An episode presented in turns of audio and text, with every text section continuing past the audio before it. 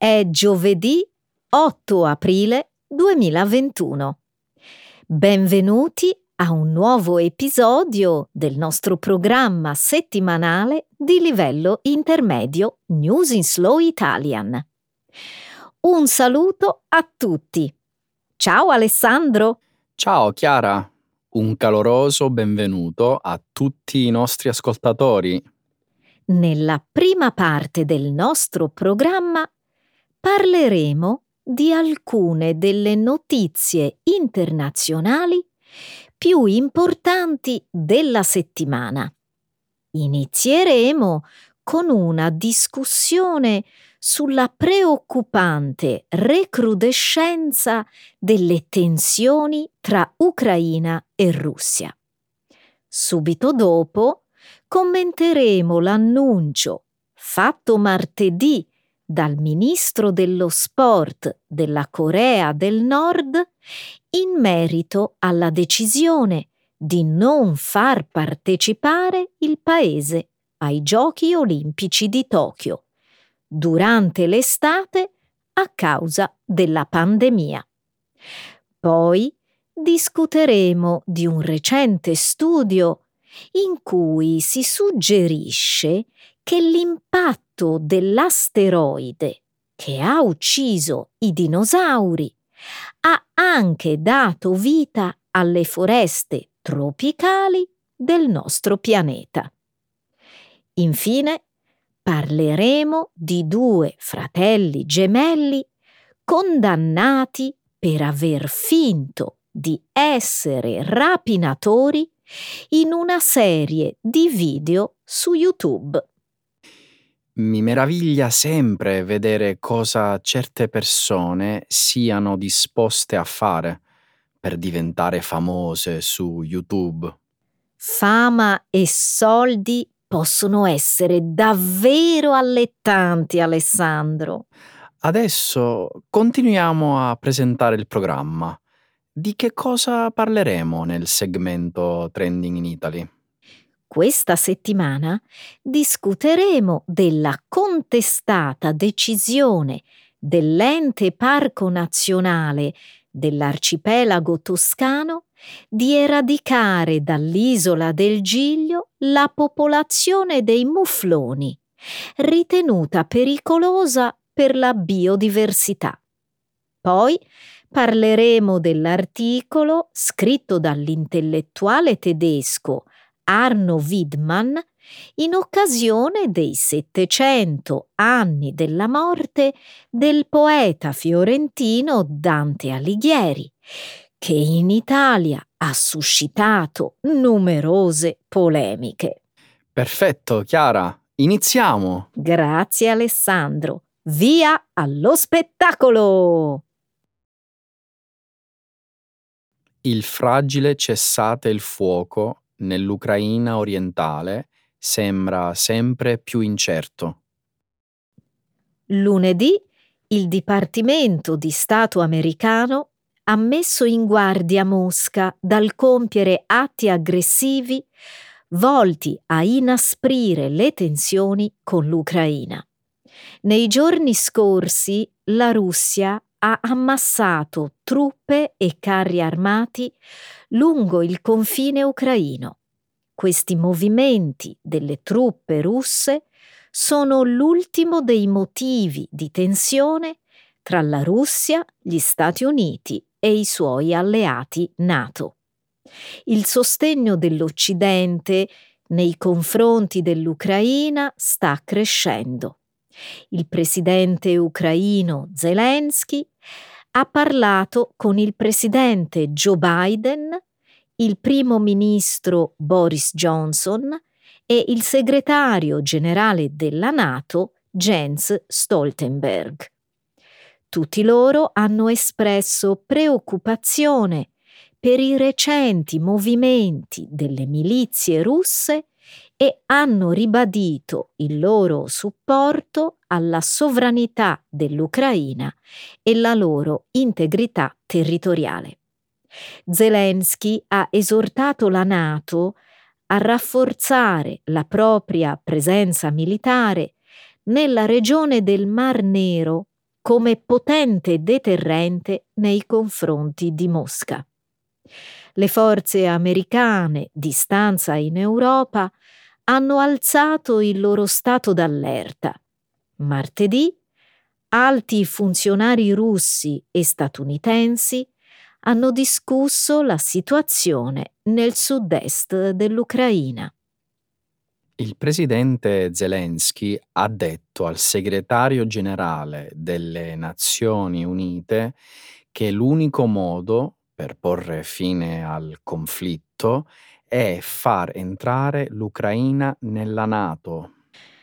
Dubito che questo sia un percorso fattibile, Alessandro. La Nato non ammetterebbe mai nessun paese con rivendicazioni territoriali irrisolte, specialmente se queste vengono dalla Russia. Dietro le azioni di Mosca potrebbe celarsi un avvertimento per la Nato. Intendi il fatto di non permettere all'Ucraina di entrare nella Nato? Stiamo forse entrando in una nuova guerra fredda, Chiara? Hmm, no, non credo che questo sia davvero possibile. Ma certo che è possibile. Eh, la Russia ha avuto un atteggiamento anti-occidentale, anti-NATO, sin da quando il presidente Putin è salito al potere.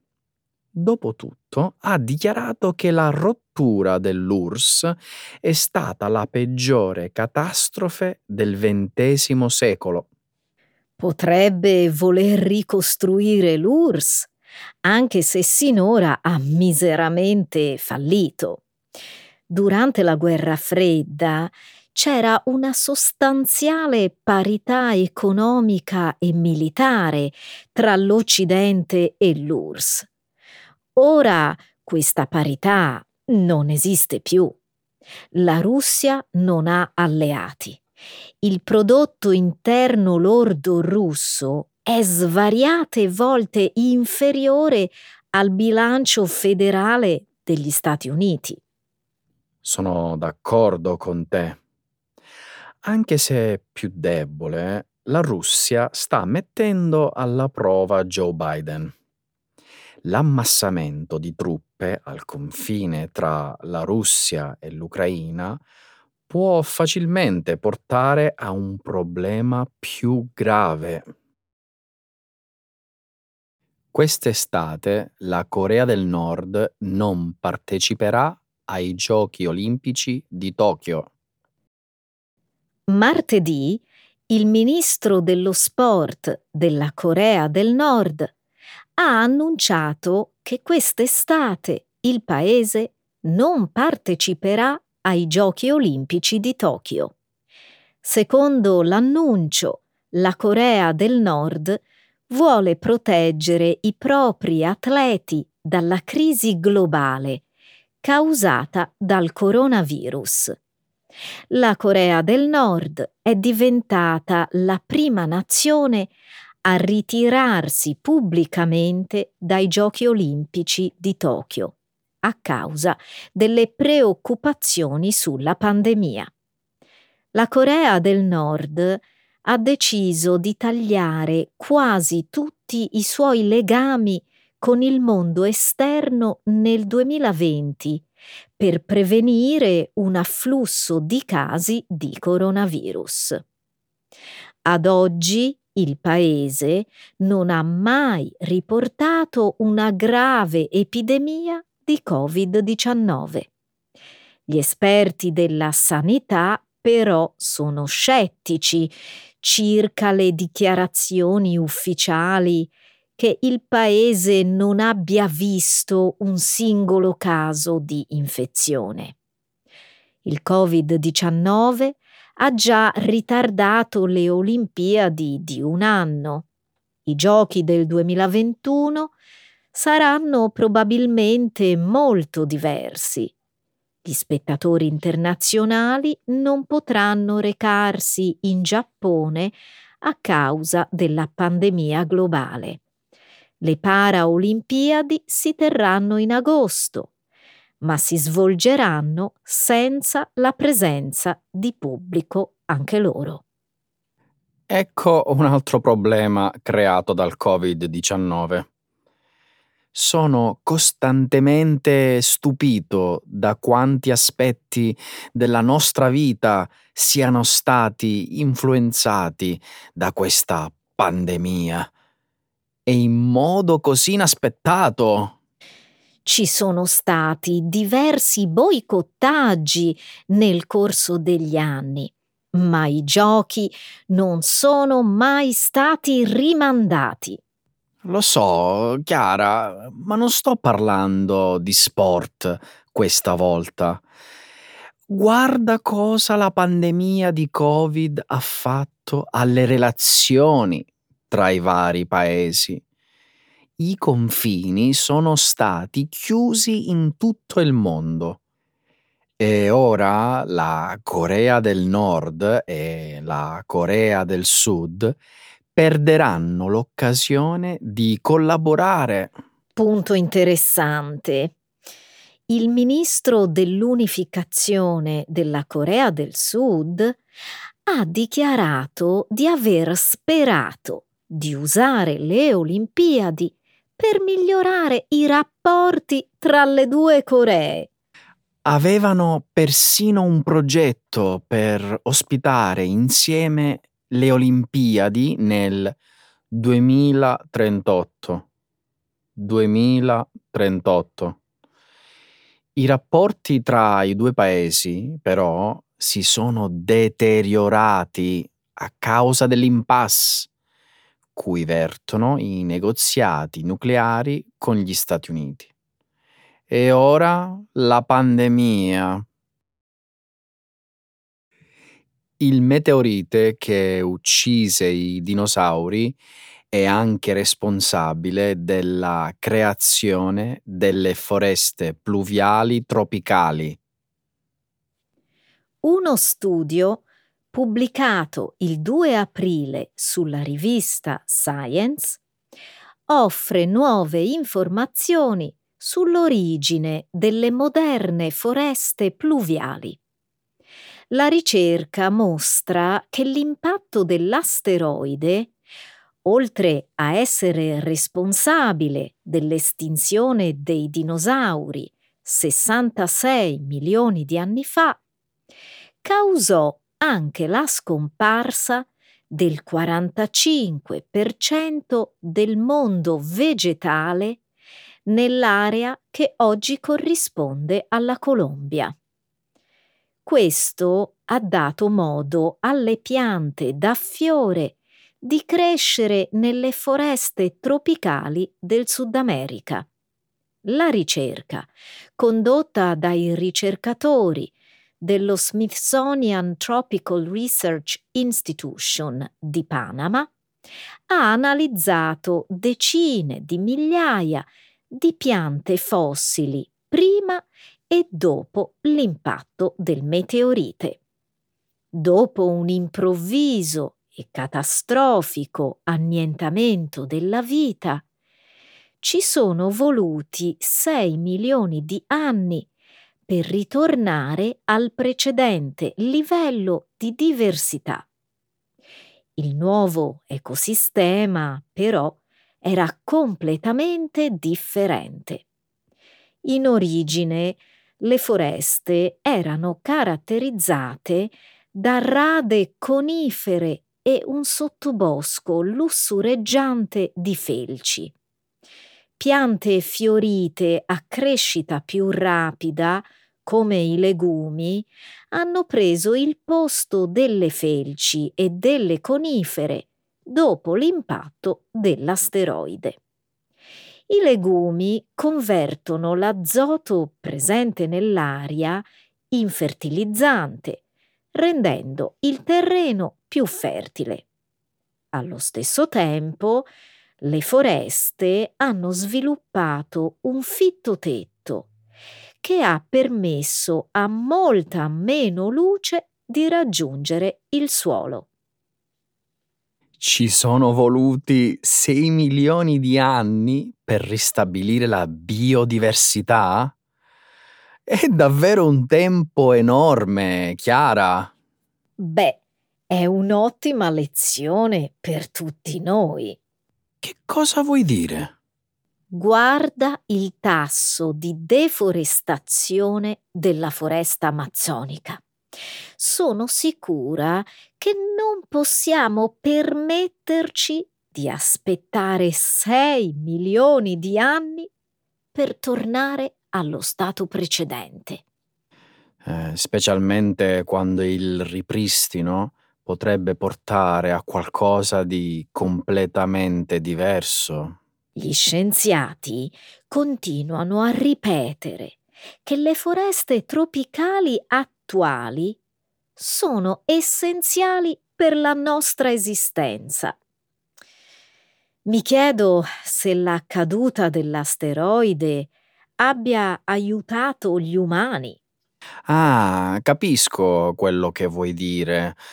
Forse l'impatto del meteorite ha creato l'ambiente adatto all'evoluzione dell'uomo. Precisamente. Secondo lo studio, la fertilità del suolo è migliorata dopo l'impatto per le variazioni nel ciclo dell'azoto. La catena alimentare, dalle piante agli insetti fino ai mammiferi, è anch'essa cambiata la maggior parte della fotosintesi ora avviene nelle chiome arboree. Mi domando se questo ci abbia aiutato. Sono tutte ipotesi, temo. Potrebbe essere accaduto l'esatto contrario. Dopotutto, la razza umana si evolve meglio in situazioni avverse. Una cosa però è certa.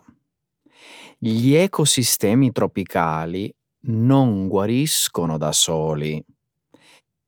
Vengono sostituiti e questo processo richiede moltissimo tempo. I gemelli Stokes si dichiarano colpevoli per aver postato video di false rapine su YouTube. I fratelli gemelli californiani Alan e Alex Stokes sono diventati famosi su YouTube postando video di scherzi. Nel 2019 hanno pubblicato due video in cui fingevano di avere appena rapinato una banca. Durante la messa in scena, i due fratelli, vestiti da rapinatori, hanno fermato un autista di Uber puntandogli addosso un'arma da fuoco finta per simulare la fuga a bordo dell'auto.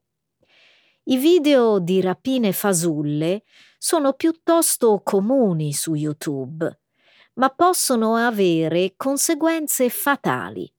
In febbraio, il ventenne Timothy Wilkes di Nashville è stato colpito a morte mentre filmava un video del genere. I gemelli Stokes rischiavano fino a cinque anni di carcere se riconosciuti colpevoli. Il giudice, invece, ha condannato i gemelli a 160 ore di servizi sociali e un anno di libertà vigilata. Il canale YouTube Stokes Twins è ancora attivo e ha più di 6,6 milioni di iscritti. Il loro video più recente, intitolato Divertenti pesci d'aprile, ha già raccolto 1,4 milioni di visualizzazioni hanno sicuramente ottenuto molta pubblicità da questa bravata e tutto sommato se la sono cavata senza conseguenze gravi. Hai ragione. Non credo che il giudice abbia deciso per il meglio. Beh, nessuno si è fatto male. Senti cosa ha dichiarato il procuratore distrettuale della contea di Orange, Todd Spicer. Questi crimini avrebbero potuto facilmente ferire gravemente o addirittura uccidere qualcuno. Una rapina in banca ovviamente scatena una risposta molto seria da parte della polizia. Si rischia la vita in questo modo, Alessandro. I gemelli Stokes lo hanno rifatto nello stesso giorno, dopo essere stati rilasciati la prima volta. Sono d'accordo che sia stata un'idea stupida, ma cinque anni di prigione li avrebbero rovinati per sempre. Uno scherzo simile non ha solo rovinato, ma ha addirittura ucciso Timothy Wilkes in febbraio. E se avesse cercato di imitare proprio i gemelli Stokes? Se lo avesse fatto, avrebbe anche dovuto sapere a quale punizione i gemelli rischiavano di andare incontro. La decisione di condannarli a una pena ridotta non era ancora stata presa a quel tempo. Ad ogni modo, capisco il tuo punto di vista, Chiara. Forse queste 160 ore di servizi sociali serviranno loro da lezione. Isola del Giglio. Scontro tra gli animalisti e l'ente parco sull'abbattimento dei mufloni. Sull'isola del Giglio, in Toscana, si è acceso un rovente dibattito in merito all'abbattimento dei mufloni, animali di aspetto molto simile alle capre selvatiche.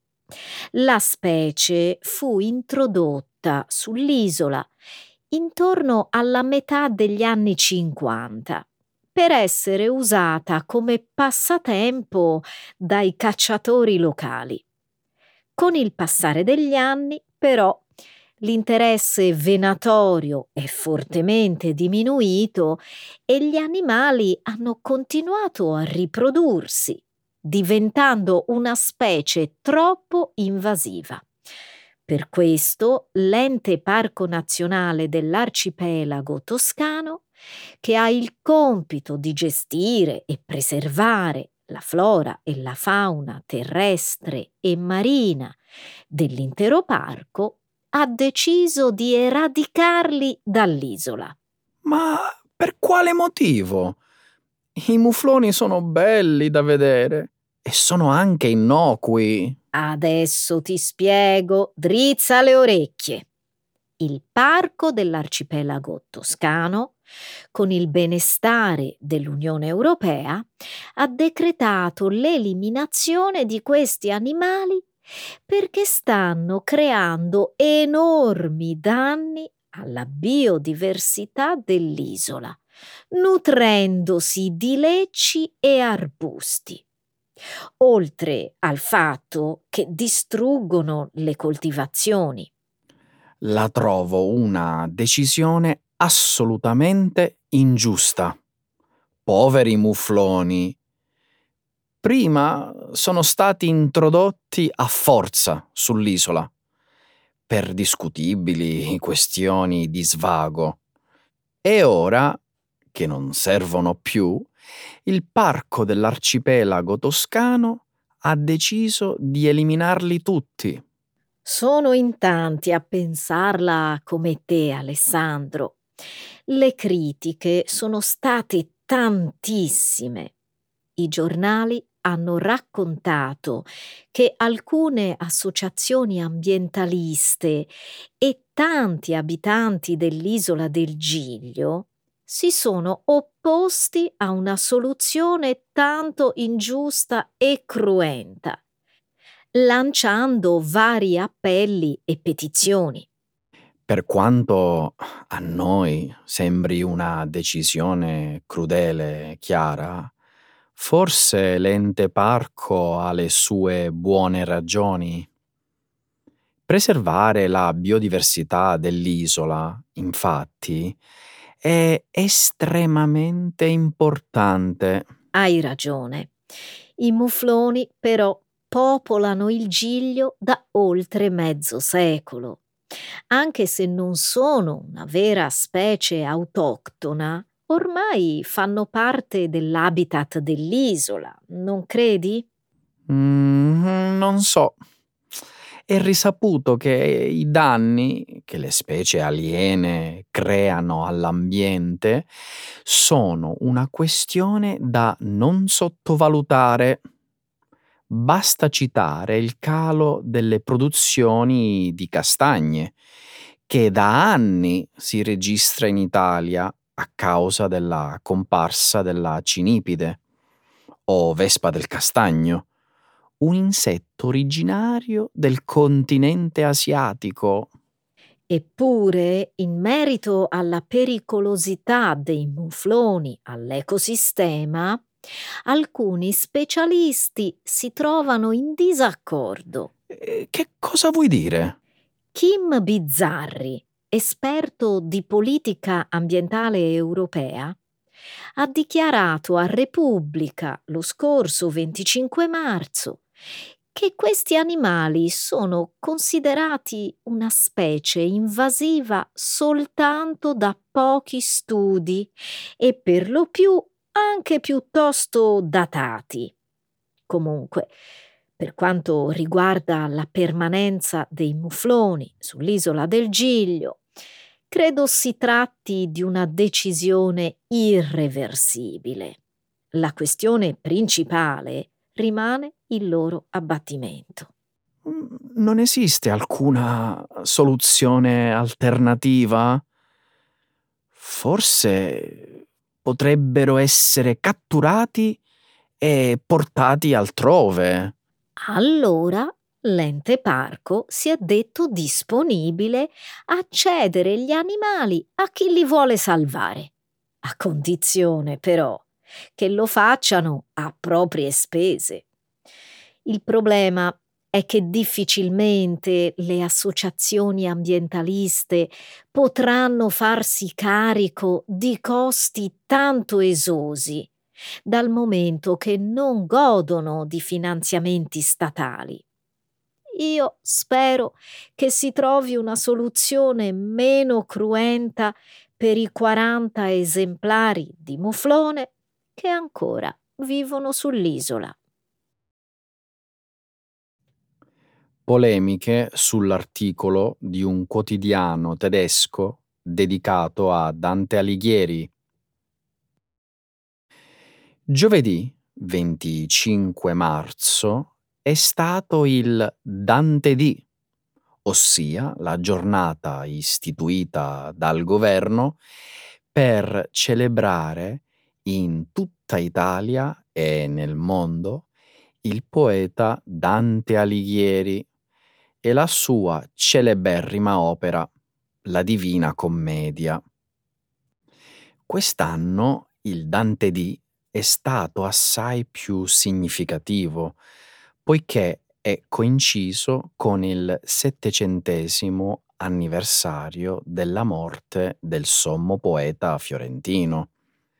Mentre in Italia e in tante altre parti del mondo si celebrava la grandezza di Dante, c'è stato chi in Germania lo ha attaccato duramente, definendolo con epiteti poco lusinghieri come arrivista e plagiatore. Mi riferisco all'intellettuale tedesco Arno Widmann, che sulla prima pagina del quotidiano Frankfurter Rundschau ha pubblicato un articolo con numerosi capi d'accusa. Almeno così è stato inteso da alcuni quotidiani italiani, che hanno risposto con altrettanta veemenza in difesa del sommo poeta. La notizia delle offese a Dante ha suscitato un'ondata di proteste contro Arno Widman. Commenti indignati sono arrivati da ogni parte, dai social media fino ai telegiornali. Eh sì, anche il ministro della cultura, Dario Franceschini, si è unito alle proteste. Sul proprio account di Twitter ha scritto Non ragioniam di lor, ma guarda e passa. Non c'era modo migliore per zittire l'intellettuale tedesco. Il celebre verso tratto dal terzo canto dell'inferno di Dante non lascia spazio a repliche, non credi? Sì, hai ragione. Questo detto è entrato a far parte del nostro parlato quotidiano e significa che non bisogna preoccuparsi delle calunnie e delle malvagità commesse da altre persone, né mostrare preoccupazione per le bassezze che ci vengono fatte nella vita. Motivi per essere adirati ce ne sarebbero tanti. Un articolo di Repubblica firmato da Rita Monaldi e Francesco Sorti e pubblicato il 25 marzo ne cita alcuni. Tra le innumerevoli accuse, nel suo ragionamento, Widman definisce Dante un poeta poco originale, plagiatore, una rivista anni luce dietro a Shakespeare e tutto fuorché il padre della lingua italiana. Tenuto conto di ciò, secondo l'intellettuale tedesco, il nostro paese avrebbe poco da festeggiare una parte della stampa italiana ha reagito difendendo il sommo poeta. Tuttavia, ce n'è stata un'altra che ha interpretato diversamente le parole di Widman. Spiegati meglio. Sono tutto orecchi. Martedì 29 marzo, il Corriere della Sera ha spiegato che in realtà l'articolo sarebbe stato frainteso e lo stesso Arno Widman, in un'intervista, ha confermato di non aver mai espresso i giudizi che altri gli hanno attribuito. Tutto questo clamore per un problema di comprensione? Non posso crederci. Widman è stato anche criticato perché nel suo articolo ha scritto che l'importanza di Dante nel panorama della letteratura italiana sarebbe relativa per la difficoltà di comprensione dei suoi testi. Questo è vero. La Divina Commedia è un testo molto complesso non solo linguisticamente, ma anche per i contenuti e lo stile. Come però ha fatto notare lo storico tedesco Heike Schmidt, oggi direttore degli Uffizi di Firenze, la lingua del sommo poeta è ancora perfettamente leggibile. A differenza di quanto avviene invece con l'inglese e il tedesco del Trecento, che risultano incomprensibili alla maggior parte degli inglesi e dei tedeschi. Vabbè, al di là di tutto, credo che alla fine le polemiche accese da Widman abbiano messo in risalto un aspetto molto importante, l'orgoglio degli italiani per Dante Alighieri. Nel mezzo del cammin di nostra vita, per oggi abbiamo finito questo episodio. E allora vi saluto! Ciao Alessandro e ciao ascoltatori! Ciao Chiara, mi avvio alla selva oscura, va?